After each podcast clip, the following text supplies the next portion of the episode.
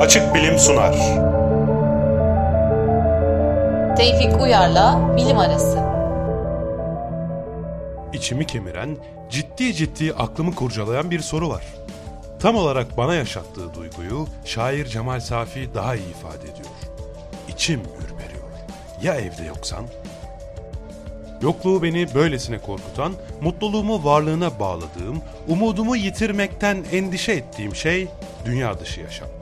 Yani hanımlar beyler, bu yaşadığım şey bir evrensel yalnızlık korkusu. Tamam, kainatta yüz milyarlarca galaksi ve bir de onların içinde milyarlarca ve milyarlarca yıldız var.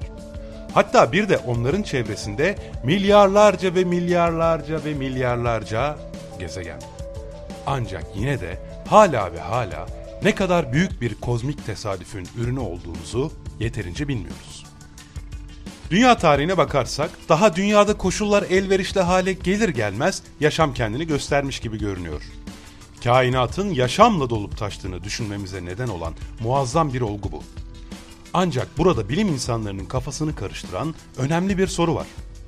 Madem yaşam bu kadar kolay ortaya çıkmış, hani dünya daha soğur soğumaz olmuş ya, o halde dünyanın farklı yerlerinde birden fazla yaşam formu ortaya çıkması gerekmez miydi?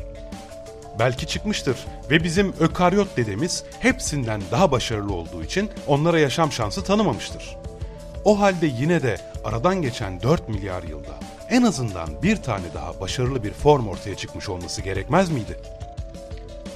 Of kafamda deli sorular. Belki zaten aramızdadırlar. Biz dünyada ve uzayda sadece kendimize benzeyen bir canlılık aradığımız için gözden kaçırıyoruzdur. Ama bu sefer de ya en azından metabolik faaliyetlerinin ürünlerini görmemiz gerekmez miydi diye soruyor insan. Hani bir yerlerde bir gazdan ummadığımız derecede fazla üretiliyor olsa bakınca bildiğimiz türden bir canlı bulamasak ve şüphelensek mesela. Ama böyle bir şeyle maalesef karşılaşmış değiliz. Az önce bol milyarlı cümleler telaffuz ettim. Buradaki bol sıfır ümidimizi besliyor. Öte yandan olasılık kesrinin paydasında da bol sıfır var gibi görünüyor. Bu bol sıfıra büyük filtre deniyor ama ne kadar büyük olduğu tam kestirilemiyor. Zira şu an elimizde yaşam barındıran tek gezegen olduğu için bu büyük filtrenin nerede olduğunu tam bilemiyoruz. Elimizde bir örnek daha yok ki. Bildiklerimizden yola çıkarsak güneş sisteminde bakabildiğimiz her yer çorak görünüyor. Yani filtre yerlerde. Eğer öyleyse evrende kesin olarak yalnızız demek. Demek ki kendini kopyalayan bir molekül bir kılıfa girip de prokaryot olamıyor. Peki diğer olasılıklar neler? Belki filtre arkeler ve bakterilerin birleşerek birinin diğerinin mitokondrisi haline gelmesi ve ökaryot oluşturmasındadır. Dünya yaşamı için bir devrimdi bu.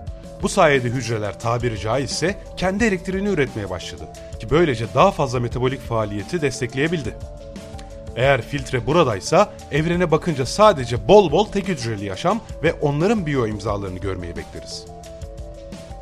Belki bu filtre fotosentezin icadındadır. Fotosentezden önce enerji çeşitli kimyasallardan elde ediliyordu. Fotosentez sayesinde yıldızımızın ışığını bir enerji kaynağı olarak kullanabilir hale geldik. Bu da atmosferimizde oksijen patlamasına neden oldu. Eğer filtre buradaysa evrene bakınca bol bol oksijen ya da ozon imzası görürüz. Nitekim önümüzdeki yıl fırlatılacak olan James Webb teleskobu da buna bakacak. Peki ya filtre çok hücreliliğe geçişteyse? Belki tek hücrelilerin birleşip organize olması o kadar da evrensel değildir. Belki de sudan karaya çıkabilmek pek öyle yaygın değildir. Ya eşeyli üreme? Peki ya dev canlılara karşı akıllı memelileri kayıran o meteor olayı? İki ayak üstünde doğrulma, alet kullanma, bilinç devrimi gerçekleştirme, dil geliştirme, nükleer savaşlarla birbirini yok etmeme. Filtre bunlardan herhangi birindeyse bir gün semalarımızda selam dünyalı diyecek birilerini göremeyeceğiz. Bu filtreleri sadece bizler atlattıysak, tamamen yalnız olmasak da zeki, iletişim kurabilen, uzaya araç gönderilen yegane tür biz olabiliriz. Tabii bu filtreden belki de henüz kurtulamadık. Belki de hemen önümüzde. Eğer filtre küresel ısınmaya ya da doğa tahribatına neden olup gezegenini bizzat yok etmedeyse sona yaklaştık demektir. Belki evrende hiçbir tür yok olmadan yıldızlar arası seyahat kabiliyetine erişemiyordur. Hiçbir filtre yoksa eğer insanın aklına Enrico Fermi'nin o meşhur sorusu geliyor. Madem evren yaşamla dolup taşıyor, o halde neredeler? O yüzden diyorum ya, içim ürperiyor. Ya orada yoksan?